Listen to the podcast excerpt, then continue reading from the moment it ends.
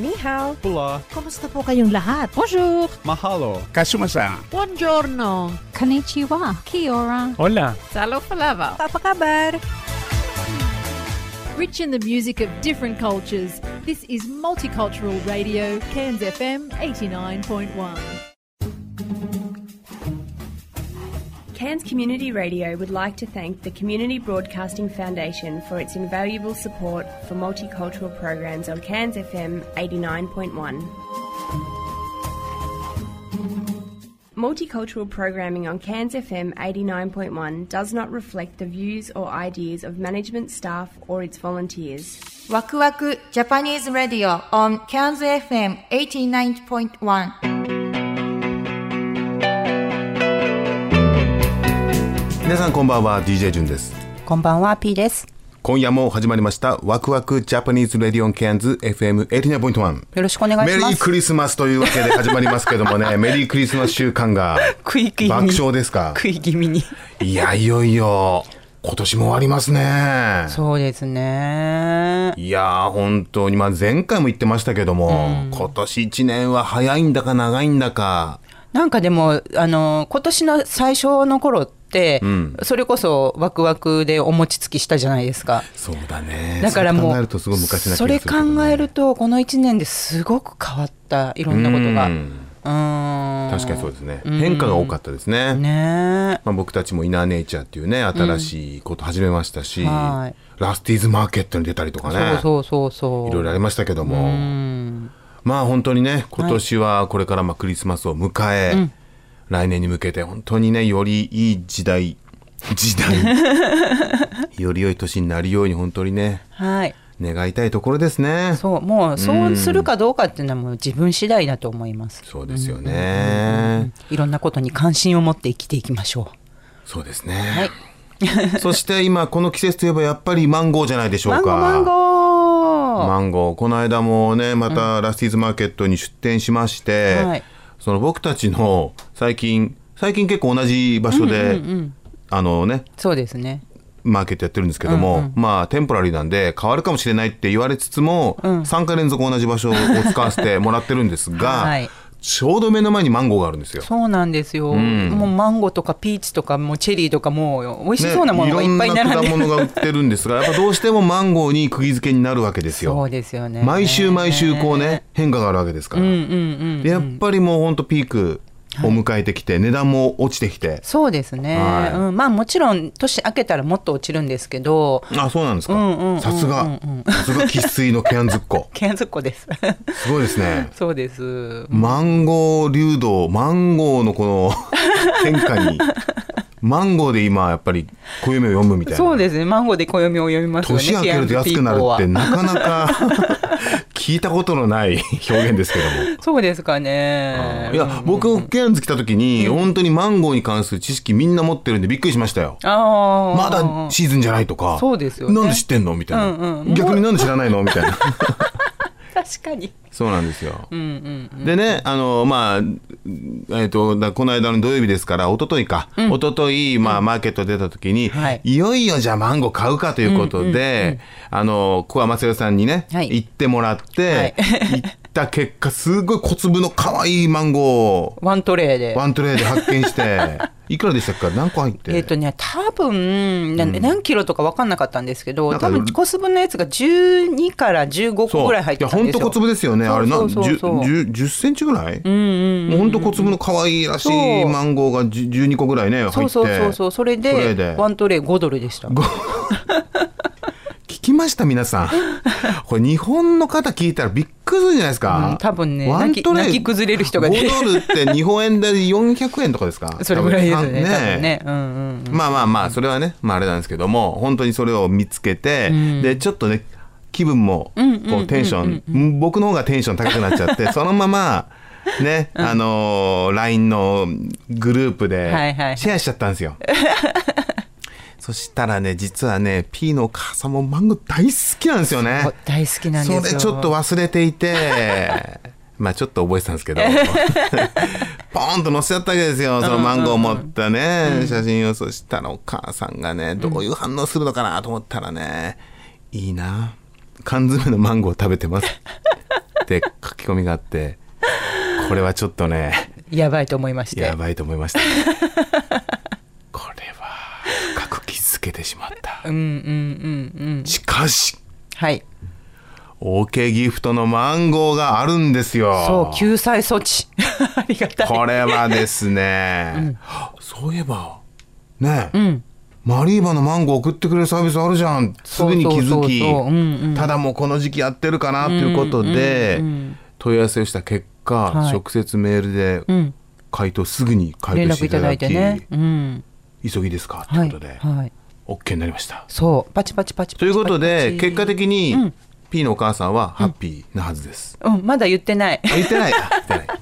ね放送聞いてたら放送で分かっちゃう。分かっちゃう、うん、とまあでも OK ギフトさん年内は受付可能っていうことだったので,、うん。もうフレッシュなあの、うん。美味しいマリーバマンゴーを日本のご家族に届けたいっていう方がいらっしゃったら OK ギフトさんにぜひそうですね。問い合わせされてみてください。はい。はい、それともう一つ感じるのはですね、うんうん12月に入ってから、ん。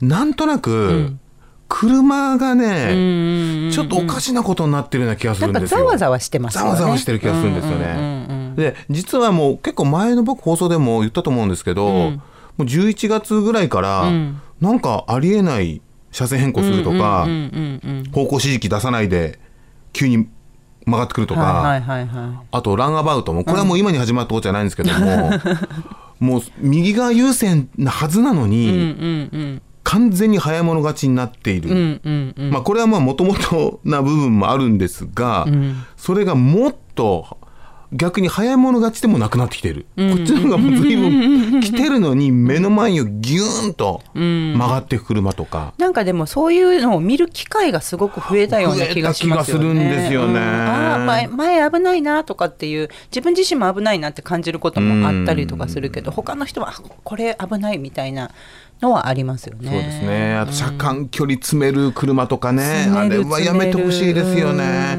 僕がせっかく車間距離を空けてるんでそこに入る車とか。それあるある。僕が。だからまた車間距離を空けてまた入る。もうテトリスのようにどんどんどんどん僕後ろに行くわけですよ。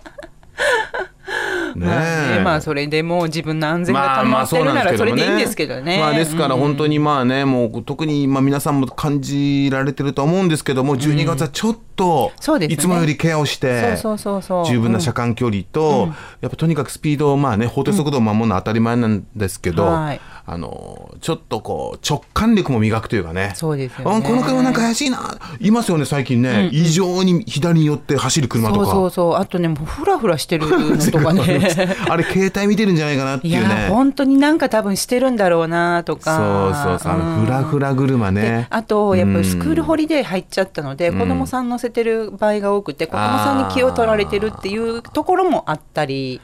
そうですね。うん。なんかまあそういう車はちょっと距離を置くっていうのはいいかもしれませんね。あとホリデーシーズンなので、うん。やっぱり遠出する際に、ね。まあ、スピードを気をつけたりとかして、はい。うん。あの安全でね安心安で,、あのクリスマスをね。年を迎えましょうみたいな。思います。はい。じゃあ今週のラインナップをはい、お願いします。はい、はいえっ、とですね、今日はですね、久々のうん。さやかさん登場。おブリスベンのさやかさん。はい、蘇生トー蘇ク。生ね蘇はい。生これも今年ですよね。ケアンズで蘇生を上映してその時に知り合ったそうだね。そうですさやかさんと今ラジオでこうやってはい。はいレギュラーやってます。はい。お楽しみに。はい。はい。で、ケアンズナウ。ケンズナウ。元気いっぱい。今年最後ののケアンズナウです。今年最後の。はい はい。そして、こちらも今年最後って言って、あと2回しかないんで、今年最後多いんですけど、歴史トークです。歴史と原田さんですねよはーい。ろしかったら最後までお聞きくださいワクワクジャパニーズ・ラディオ on Cairns FM 89.1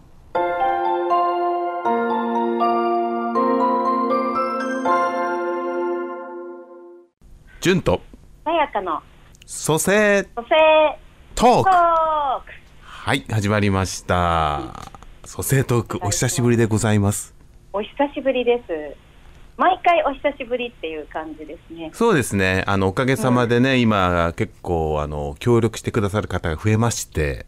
いろんなコーナーがそうなんですよね、はい。それとね僕と一緒にやっているこもちゃんがねあの割と僕が今まで持っていたコーナーを持ってくださったり、そうですね。そうなんですよ。本当に今年はね。新しい風ね。新しい風だしより多くの方がこのラジオに関わってくれて本当に嬉しい限りなんですけども、楽しいですよね。そして今回のさやかさんはブリスベンに住まれているということでね、残念ながら生のような感じではなく、あの電話で。いやまあこれもね同じクイーンズランドですしねさやかさんはケアンズで知り合った方ですから。ね。はい、ということで、はいまあ、蘇生トークということでね、この蘇生というのは白鳥哲監督の蘇生という映画で、まあ、ぼね、僕私たちは知り合って、まあ、はいいろいろその、蘇生あの映画本当に学びの多いね、あの映画で、はいものすごい影響を受けましたけども、そうですまあ、いね。ろんなテーマがある中で、今回、はいえーピックアップしたのは、じゃん、はいこれです。エコ作。そうですね。エコ作なんだそりゃなんだそりゃ。それだけ聞いた方は。ちょっとご説明してくださってよろしいでしょうか？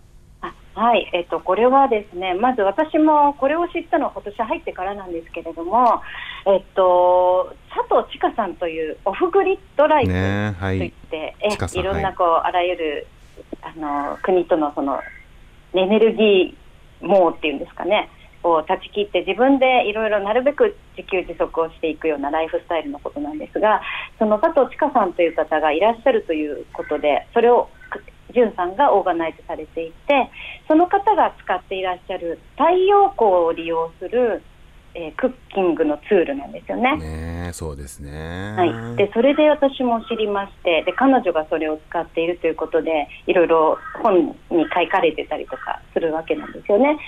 でそれをまあ聞きました時に私も絶対使ってみたいなと思ったんですよ。太陽の熱、はい熱で、うん。あのクッキングができてしまうという素晴らしいツールなんですけれども。でこれが今年の初めの方でしたよね、じゅんさん、うん。この話がありましたのが。で、まあ、コロナの騒ぎが起こりまして、その佐藤千佳さんという方は、えーオーストラリアに来られる予定がちょっとね、一旦まあ保留ということになってしまったんですけれども、あのそれを聞いてからもう本当にエコザク使ってみたいとずっと 夢見てまして。でしばらくあれですよねあの郵送のものがなかなか届かないっていうことになってましたよね、実際日本で売っているものなので私もなかなか入手ができなかったんですが最近普通に、まあ、郵便関係が元に戻りつつありましてで日本から送ってもらいまして使ってみたんですけれどもこれ、んさんも同じような時期に入手されていたっていうことそうなんですよね。だからこれ、まあ、ちょっと皆さんに補足するとですね、このエコサクというのは、筒のようなものを、まあ、ガラスのね、ような容器に、えーそれを、なんていうんだ、反射板で太陽の光を集めて、そのはい。筒の中で料理をするというものなんで、割と結構郵送が大変ななんですよね、あれね、そもそもね。そうです割れやすいしね。はいね、で、まあ、今回、そのちかさんを本当はお呼びする予定だったんですけども、まあ、彼女は元 OL さんが、まあ、彼女は311をきっかけに、その現在のそのエネルギーのあり方に疑問を持って、オフグリッドというところに行き着いてっていう方で、もうぜひということでお呼びする予定だったんですが、今回コロナということが起きてですね、直前で、まあ、飛行機飛んでないわけですから、まあ、この実施が延期になったんですね。でも考えてみたら、このコロナの状況が、ちかさんが言ってることとものすごく実はね、あの、つながっていて、はい。なんかある意味でもう一度本を読み返すと、なんかはい。まあもちろん、ここに来られてね、お話しするのがベストだったんですけども、逆にその彼女の考えっていうのが、この今、今こそ、なんていうんですかね、すごく参考になるというか、それで僕たちも結局太陽、あの太陽パネル、あの、はい。を買って、今もう毎日使ってますし、はい。で、今回このエコ作をね、まあ、うん使いたかったんだけど、このコロナで一時期すべての日本からの輸送がなんつ中止になっちゃったんですよね。はいで解禁って言って待ってたんで、したらさすがのさやかさん「おさやかさんの方先!」みたいなこっちずっと待ってたんですけど「やっと解禁そうですよでやっと開いた!」って言ってすぐに注文してしたら「あもう先にさやかさん使ってる早っ!」とか思ってもう待ちかねていたかのようにいやすごいびっくりしましたよ本当に。なさすがだなって。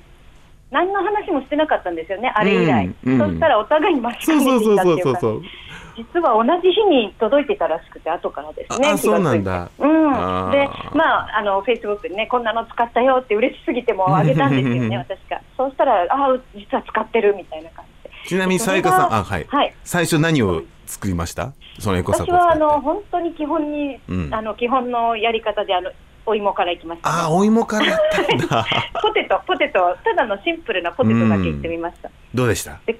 これが結構美味しいですよね。不思議なんですけど、あの太陽の熱がちょうどいい温度にこう仕立てるんですかね、うん。中が200度ぐらいになるらしくてすごいよね。あの高温になるんですが、まあ、じわじわ上がっていく形だと思うんですよ、まあ、仕組みが分かってないんですけど、あんまり。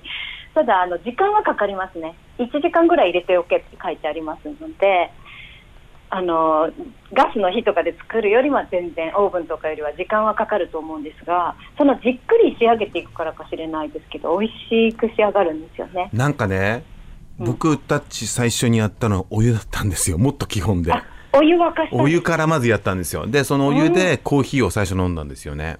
はい。でやっぱりね今まで経験ないわけですよ。太陽の光でね熱したお湯とかないじゃないですか。ないですよね。それまずそれに気づいたんですよね。いかに僕たちがその太陽以外のもので、まあ、クッキングをしてきたかっていうね、ことを、はで今やもう火もくべず電気とかじゃないですか、まあ、ガスも使いますけどね。そうです。ね。まあ、うちは電気なんで電気じゃないですか、はい。そのこ事実にまず気づいてでそれでまあ実際コーヒーを飲んだらやっぱり全然違うんだよね、美味しいですよね、なんかあれ、気のせいなのかな、なんかすごく美味しい。うん。なんか僕はね、うん優しさを感じたんですよ。優しいなと思ったんですよね。ああ、なるほど。うん。でその後芋お芋も作ったんですけどええ。やっぱ優しいんですよ。体に入ってくる感じ。スーってああ、なるほど。うんそうですよね。あの、馴染んでいく感じ。馴染んでいく感じ不思議ですね、あれ。まあ、目に見えない何かがあるのかなって、うん私も思いましたけど、あの、お芋のホクホク感もなんかすごくって、でなんかもう調味料いらないよねもうほんとそのままで食べれるっていうかそう、本当に、あの、ただただ入れてやってみて、でうん。最後、まあ、塩パラパラっていうか、塩パラパラね。海の塩ね。海の塩。そう。はい。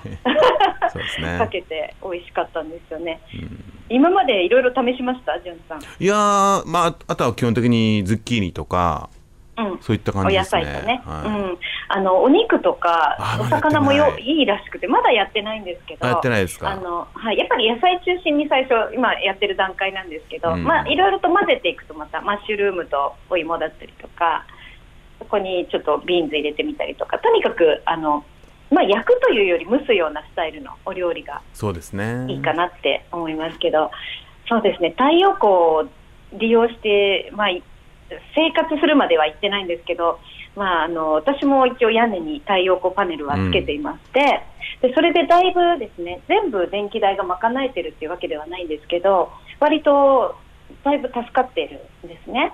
で、じゅんさんはそのさっきもおっしゃってたようにパネルを買ってお庭にそのパネルを置いてそれであの携帯充電されたりとかそういうこともされてたじゃないですか。そうですねそれの方はどうですか？いや本当に今やもう生活の一部ですね。だからやっぱり慣れって結構すごい大きいですよね。うん。ないまではそれが生活の一部じゃななかったのがもう一度生活のリズムに入れるともうルーティンになってるからもう今携帯の充電5個あるかな？は全部それでやってるしあと夜つけていく電気3つあるんですけどそれも全部それで賄ってるからもうつけっぱなしですよ電気。あのトイレに行く途途中のねあの足元が暗いところにこう小さく置いてある。あれも全部いあの日中やったやつを使ってるから。あじゃあほとんどそうですね。もう夜のまあお部屋の電気だって言ってみれば別になくても、うんそうそうそうそう。できますもんね。うん。うん。だから本当にね、うん、無駄というよりは太陽からいただいたものをあの本当にあ ありがたくいただいてるって感覚ですよね。そうですね。それが本当に第一歩になりますね。いや本当ですね。うんもちろんその経費の削減っていうのも大きいけどやっぱり気持ちの問題っていうのかな、そうですね。うんなんだかありがたいなって思いますね。そうですね。うんまあ、今年はそういうことが立て続けにあって、うんいろんなことを考えるきっかけになりましたね、あのコロナも大きなきっかけでしたけれども、あのこの1年、本当にいろいろ考えました、うんそういうことを。でやっぱりあのその今年の初めにあのそういった蘇生の上映会をたまたま設定していて、まあ、そこでケアンズに伺って、ジュンさんにもお会いできたんですけど、そのあたりから広がったこう人間関係が、まあ、そういったことに興味のある方が多かったので、こういう、まあ、太陽光のお話だったりとかあとはそうですね、まあ、コンポストのお話につながったりとかいろんなことが始まってああすごい年だったなって思うんですね。ねうんというわけで時間がやってまいりました。あもうですねそうですねもっと話したい感じでしたね。いや本当ですね。でもまああの蘇生トーク今年これが最後の放送になるんですけども、そうですねね途中から本当にねあのお会いして、で僕もブリスベンに行ってお話し会をしてっていうこといろんな方にもお会いして、本当充実ある意味で充実した一年になりました。ね本当にありがとうございました。ことちらいうことこそありで。がとうございました。また来年もね新時代に向けて何かね、これからの世代これこれからのジェネレーションに何か貢献できるアイデアを皆さんとシェアしてシェアししていきたいと思いますよろしくお願いしまですすねこちらこそよろしくお願いいたします。はいありがとうございましたありがとうございました。Waku Waku Japanese Radio on Cairns FM 89.1.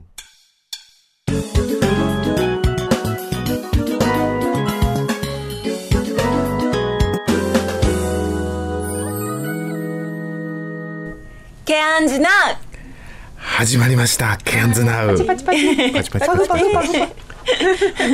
というわけでですね実は今回の放送はあのケアンズナウは今年が最後ということになります、ありがとうございます。なんかねびっくりだよね。2020年がもう、本当に秒読み段階ですけども、ケアンズナウ私いつから読んでもらったんですかね？ケアンズナウはね本当に。今ちょっとちらっと。見てたんですけどあそうですか。9月ぐらいかな。なんかもっとやってる気してる。どうですか、あきこさん？まあ一応一応というか2020年、まあケアンズケアンズナウとしてはまあ今日は最後ということなんですけども、はい。振り返ってみて、やっぱりあれコロナがあったからあっという間でしたよね。ああ本当だよね。ねえなんか静かにしてるうちに時間がヒュッて過ぎてった。感じ。うんちょっとねうん、ヒュッと過ぎてっあ9た感じ月嘘だな。もっと前からだな。ごめんなさい。いややっぱりその あの今までにないライフスタイルじゃないですか、こんなのって今までないでしょ。ない。しかも世界的じゃない。うん。だからいろんな意味で新鮮だったし、それともちろん気をつけなくちゃいけないこともあるしそもそもコロナに対してどうすればいいのっていうもうね情報が錯綜してさ、不安もあったし、でもまあ結果ケアンズはね本当ゼロ更新が続き、ね、かなり自由な生活をしているので、ちょっと他の国の、ね、状況とあまりにもこう想像できない。しかも行けないからね当たり前だけどさ、まあ行けるんだけどまあ前みたいに自由に行けないじゃないですか。どう言ってる間にね本当日々の変化とかをやってるうちにもうもう12月？えもう終わりっていう感じですよね。なんかスコーンって抜けてる感じがする、ん。もう、うん。コロナのあのロックダウンとか夢のような話、本当本当。そうロックダウン前が本当去年みたいな感じだもんね。うん本当そんな感じしますね。僕らあの2月に2月終わりぐらいにブリスベン行ったんですけど、これが即前か。そう今年とは思えないよね、それぐらい4月以降でもう一変しちゃったから、本当。うん、ソーシャルディスタンスとかね。ねえ。最初こんなのやってけんの？って。もう今もう風物詩じゃん。あのマーク。だけ残ってる。マーク。バツマーク。ねえ。あとあのこう。てますよ私。守ってる。一応なんかあるとね。一応なんとなく守るけど。なんかね。本当に。まあ今はもうこれからクリスマスでねまさにもうすごい人じゃないですか。ショッピングセンターもう今すごいですよね。いやばい。人いっぱいいる。もうね、うん、でもなんかこんなだったんだよなーって思う今までどこにいたのこの人たちっていうぐらいの人、うん本本当だよね。あの時もう本当観光鳥じゃないけどさ、でもまだシティは人戻ってないよね。ああそうね。エスプラネードとかね、あのアボットストリートあの辺りはまだガラガラかな、今エスプラネードねあれやってるしね。今工事やってるからね。工事してるし、だいぶなんか雰囲気が。まあでも結構最近ガバメントがさもうさらにそのビジネスをサポートしますみたいなこと言ってるじゃない、そうなんだ。うん、あの結構新聞とかで出てるけど、まあどういうねことをしてくれるんだろうしてくれるっていうか、ね。でもやっぱりちょっと偏りはあるかなって感じはしますうん、まあね、うんまあ、偏りっていうか、基本的には自分で何かしないとあんま何もしてくれないからね。調べないとね。意外に調べるとあったりするんだよね。観光系のものに。個人的に観光環境系のものに。うん。エコロジーのねエコフレンドリーとかあっちの方に力入れてほしいけどまあどっちかっていうとコンストラクション道を作ったりとかうん今うんね。建物作ったりとか、うん。そっちの方に行きがちかなと思うんでね声を上げていきましょう。はい。まあ本当にあの声を上げていけばね、うん。あのと思うしやっぱり環境問題の観点から見るとむしろ後退したんじゃないっていうこともあったりするからね。そうですよね。うん特にプラスチックに関しては、そうですうねん、まあもうこのコロナの状況では仕方ないんだけどさ、使い捨て的な機会が増えたというか、うん。でもこの間もね某サンドイッチ屋さんに並んだんですよ。久しぶりにね。はい。まあよく行ったんだけど、はい。コロナになったから一回も行ってなくてちょっと行ってみようかなと思って行ったんだけど、あのなんかすごいね 一つのブースに6人ぐらいいて なんだこれっつってですごいスタッフさんが、スタッフがうん、向こうに6人いるわけ。でなんか流れ作業なんだけどさ重なりが激しくて。である人に至ってはそのサンドイッチの中身を見て書くっていう。二度手間。トレーニング中。いやーなんだかわかんないけど、もうびっくりするぐらい無駄で、かつ6人が触ってるわけよああねでさビあのビニールの手袋してるけど別にビニールの手袋して他も触ってるからね。まあねそう。だからあれはすごい思う。正直ねちょっとねもう次はないかなと思ったね。うん。だって、うん、ウイルス云々よりもさ衛生上どうなのっていう感じもあったし。だからすごくこうコロナによっていろんなことが変わったんだけど、なんかそのななんだこれっていうことが結構多いなっていうか、なんかマスクをすればいいんでしょう。手袋をすればいいんでしょう。あとサニタイザーをすればいいんでしょう。っていうそうそうそれで完結しちゃってそっから思考が停止しちゃってる感じはすごくしますよね。するね。うん。何のためにやっててこのあとどうなるっていうそこのところがすごく抜けてるというか。うん。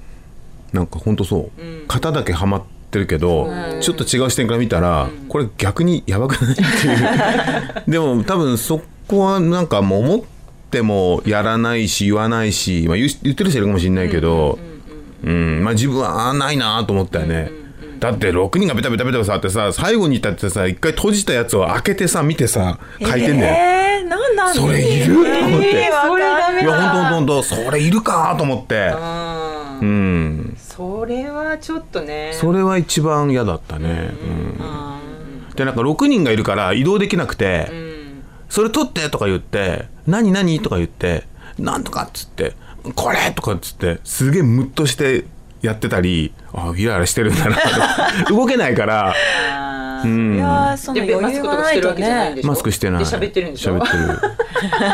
うん。まあねあんまり言うと批判になっちゃうからあれなんだけど まあ某ねサンドイッチ屋さんでそれを見て。見たら分かる。いや本当にうんクエスチョンが激しかったね、うん、でやっぱりオーストラリア人のさおお客さんって結構いい人多いじゃんでみんな、うんうんまあしょうがないかっていうさ、まあ、スタッフさんもこう若い子で、とっていうかす半分以上トレーニングなんよ。だから6人なんだよ多分。トレーニングがそうだから 多分21で本来3人で回ったところ始まったし。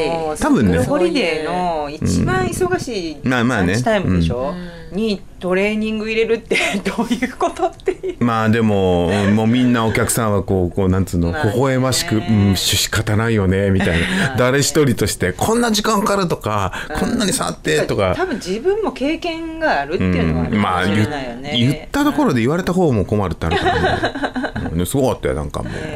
最後のクリスマス最後のレレジのデーで学生さんがやっぱり、ね、そうそうそう。ちょうどこの仕事を始めるタイミングだからそのトレーニングをいっぱい入れてるっていうそれに当たっちゃったってことまあですか、自分もね そういう若い時ってあったしさ高校生とかね。でこうアルバイトとかねする時ってさやっぱり緊張するし分かんないじゃん。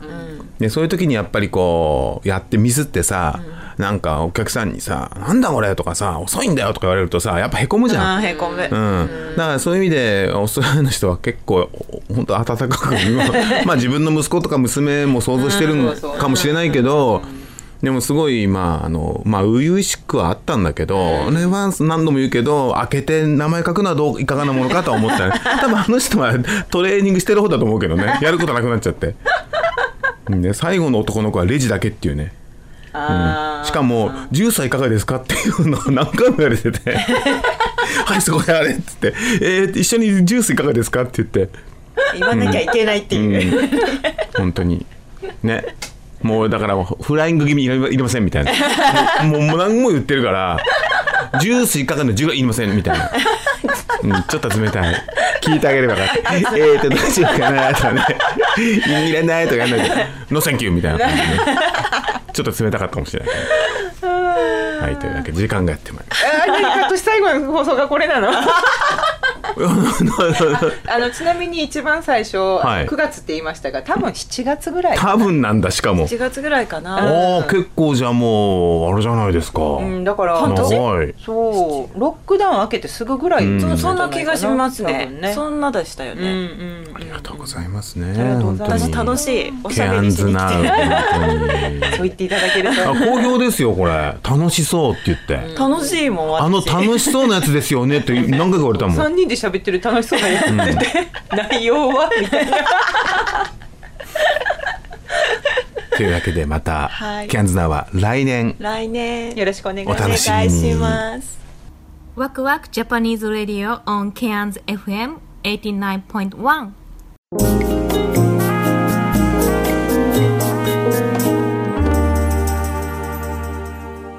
はい今週も始まりました。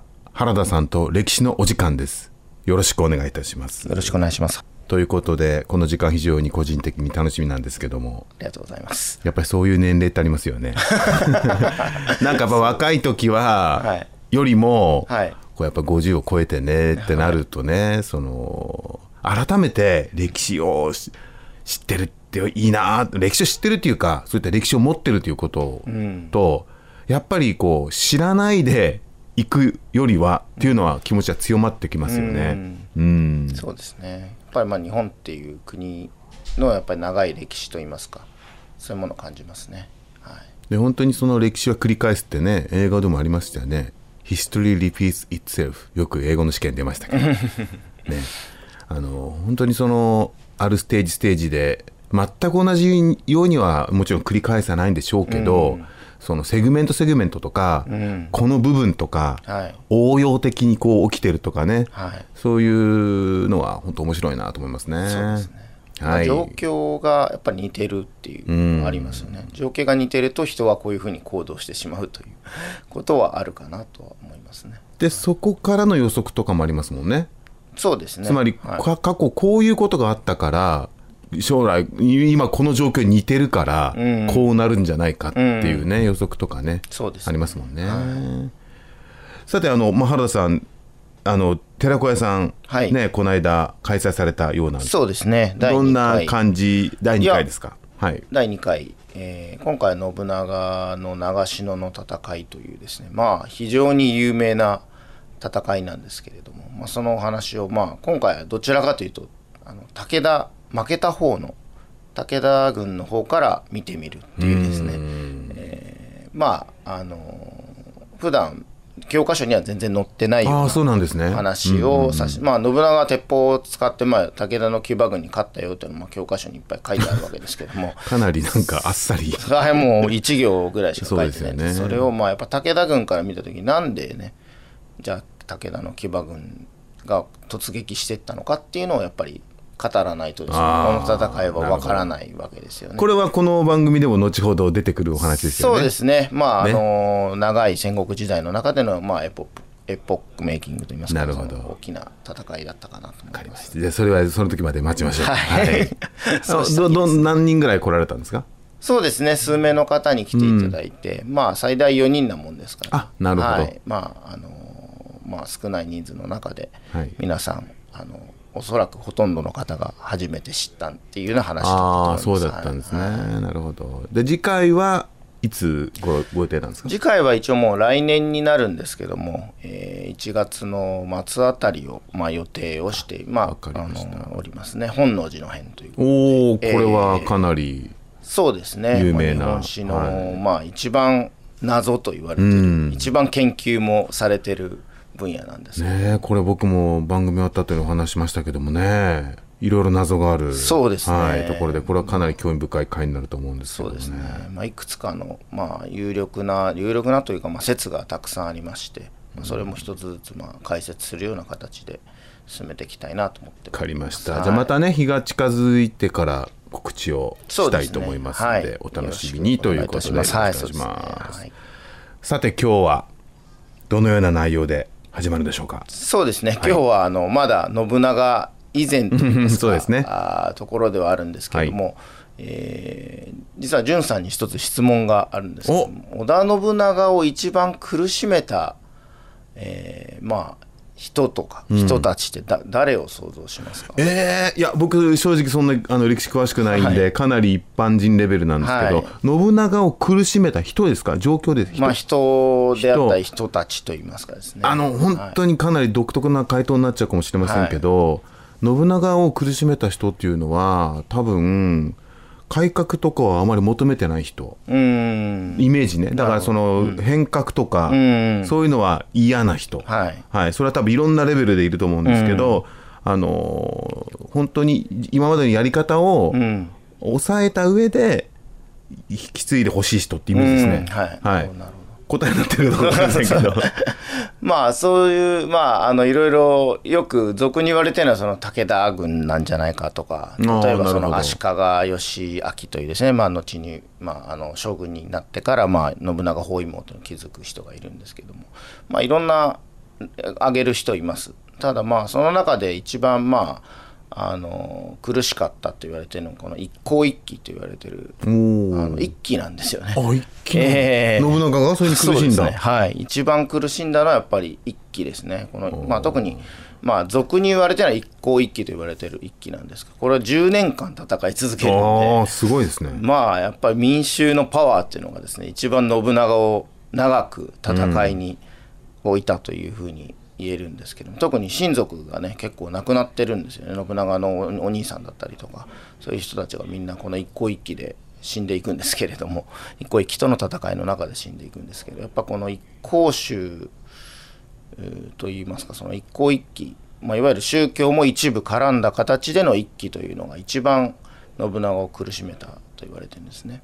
でまあこれまでお話してたいわゆるその成長の象徴の土一揆と言われて土一揆と、まあ、この間お話したのは国一揆ですね、えー山城国の国一揆というのと合わせて、まあ、室町時代の三大一揆の一つとして加賀の一向一揆というのがありますので、今日はその話を少しさせていただきたいんですけど10分で語りきれないんじゃないかっていうのがあるんですけども、はい。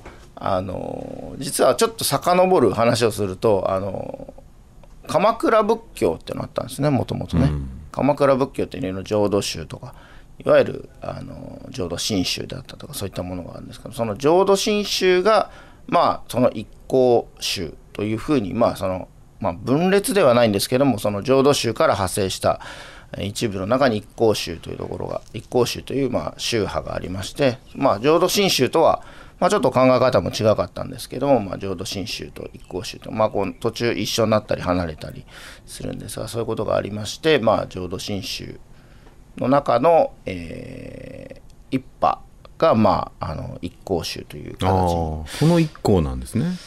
そうですね、ただただそのこれも結構複雑でその今回お話ししようと思った本願寺派という派がありましてその中のまあ蓮如さんという、まあ、八世と言われて、まあ、はまあ8代後ですね。8代後の人が、まあ、あの蓮如という方がいるんですが、まあ、この方が、まあ、し浄土真宗を非常にあの戦国、まあ、この室町時代を大きくした人なんですけど、まあ、この人が、まああの非常にまあ簡単に言うとプレゼンテーションのうまい方で、あのその浄土真宗を作ったのは親鸞っていう人なんですけど親鸞の教えをまあうまくこう民衆に伝えていったんですね、なるほど。いろいろな手段でですね。今で YouTuber みたいな。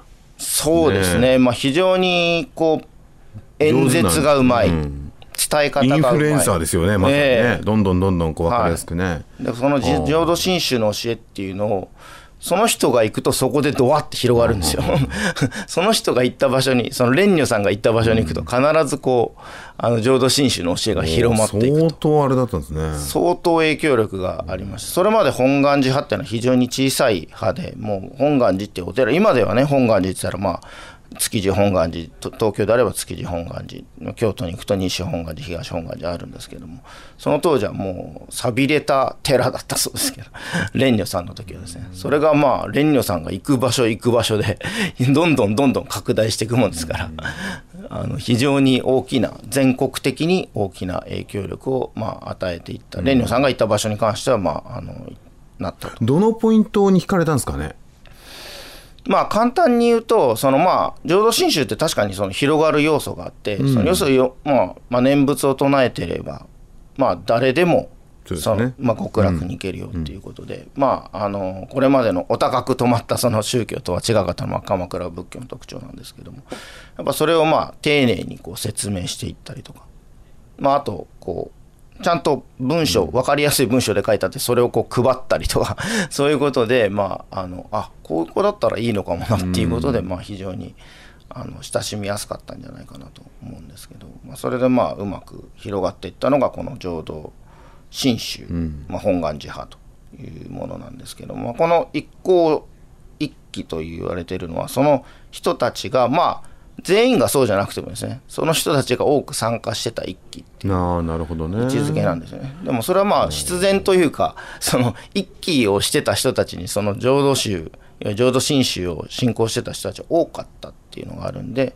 まあ俗に一向一揆というふうに言われてるんですけどただ蓮如さんは一向一揆って呼んでほしくなかったらしいんですよ。もう明確に言うとその一向宗じゃないのあなるほどね、はいうちらは一向宗じゃんで一向一揆って呼び方やめてくださいって感じだまあでもそその蓮如さんって方の説明がもちろん上手だったっていうのもあるんですけどやっぱり民衆の中に相当不満があったってことですよね。間違いないです、念仏を唱えればあの世に行けるってことは確実に今この現世が最悪だってことじゃないですか、うん。現世がそこそこ良かったら多分そこまで念仏を唱えたらあの世に行けるよっていう言葉に惹かれないと思うんですよね、ん。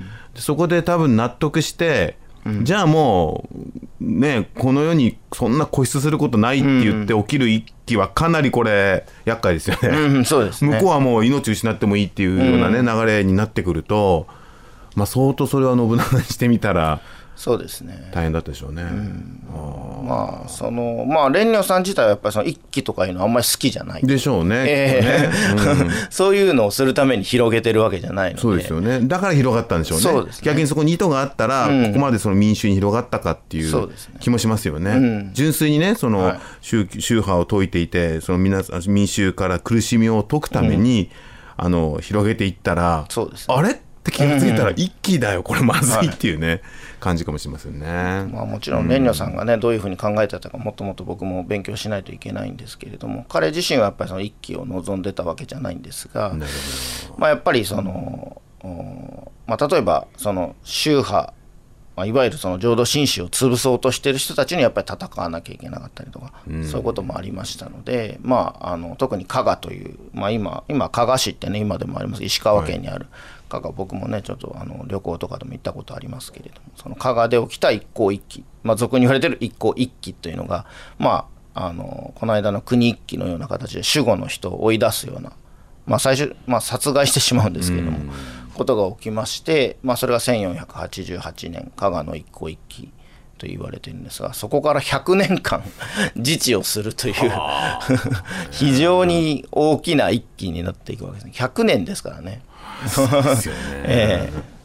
はい、まあ。というわけで時間がやってまいりました。ね。はい、はい。まあちょっと今回前半ね、あの寺子屋さんの説明もあったんですが、いや本当にすごいですね。あの本当にこんなこと知らなかったんで、100年その後維持するっていう、ね。そうですね、まあ、結局信長軍が平定するまで100年間ということですね。かりました。じゃあこれからどうなっていくのかまた次回までお楽しみに、ありがとうございました。ありがとうございました。ワクワクジャパニーズラディオ on Cairns FM 89.1今週も最後までお聞きいただきありがとうございました。ありがとうございました。えー私たち、えーワクワクジャパニーズレディオなんですけども毎週月曜日夜7時から、えー1時間やってるんですけども、えーこれはですね CANZFM89.1 が、えーマルティカルチャルプログラムという番組を、えー、大体平日の6時から持ってまして約そうですね12ぐらいのエスニックの番組を持っている一つの番組が私たちのワクワクになってます。ちなみにワクワクの前が、えー6時からえー1時間「Excuse My French」というフランス語の、えー番組ですね、フレンチコミュニティの番組。そして僕たちのこの番組の後が、えーこれは2時間にわたって、えークックアイランドのプログラムが入ってます、えーあとは火曜日ですとイタリアとかフィリピン、えー水曜日はタイ、えーチャイニーズサモアイーストンティモール、ラテンアメリカ、インドネシア、PNG、サウスパシフィックと、えーうん。いろんなね、エスニックの番組がありますんで、もし興味ある方はぜひ、あのね、まあ、言葉はちょっとわからないかもしれませんけども、あの一部英語でね、説明があったりとか、やっぱ一番興味深いのがその国々の音楽が聴けるので、あうんのね、あのぜひ。聞いてみてください。で、みんな、えーこのエスニックプログラムは全員、えーボランティアでやってますんで、あのまあ、それぞれのね、コミュニティが、あの今後続くためにも、この番組が、えー続けられるように皆さんサポートよろしくお願いします。お願いします。Thank you for listening to Waku Japanese Radio on KNZFM 89.1. Our program is uh, basically on KNZFM 89.1 for multicultural program. Uh, we, uh, we we every Monday start from 7 p.m. to 1 hours, and before our program we have excuse my French the French program from 6 p.m. and after our program uh, we have a Cook Islands program which is for two hours from 8 to uh, 10 p.m we are part of the uh, sort of big community of multicultural uh, society. Uh, it's very important to have multicultural program in the radio, I think. So please support uh, just simply by listening and uh, please share our program to other people.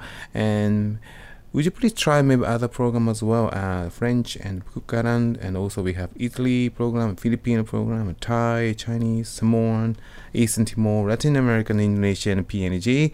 So uh, please tune it just for our community.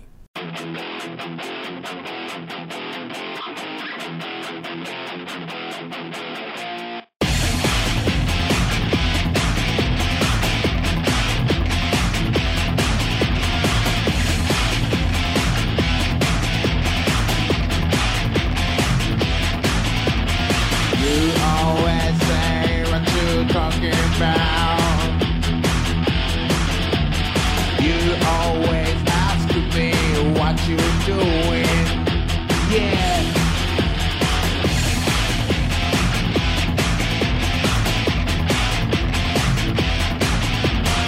You live me far away from here. You love the far away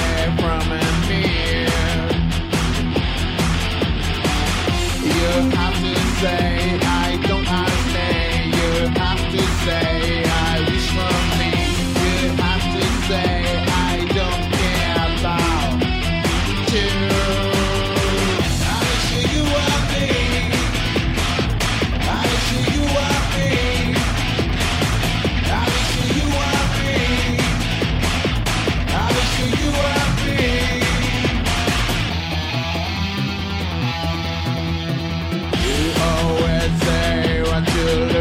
for. You always ask me what you're hiding. You have to say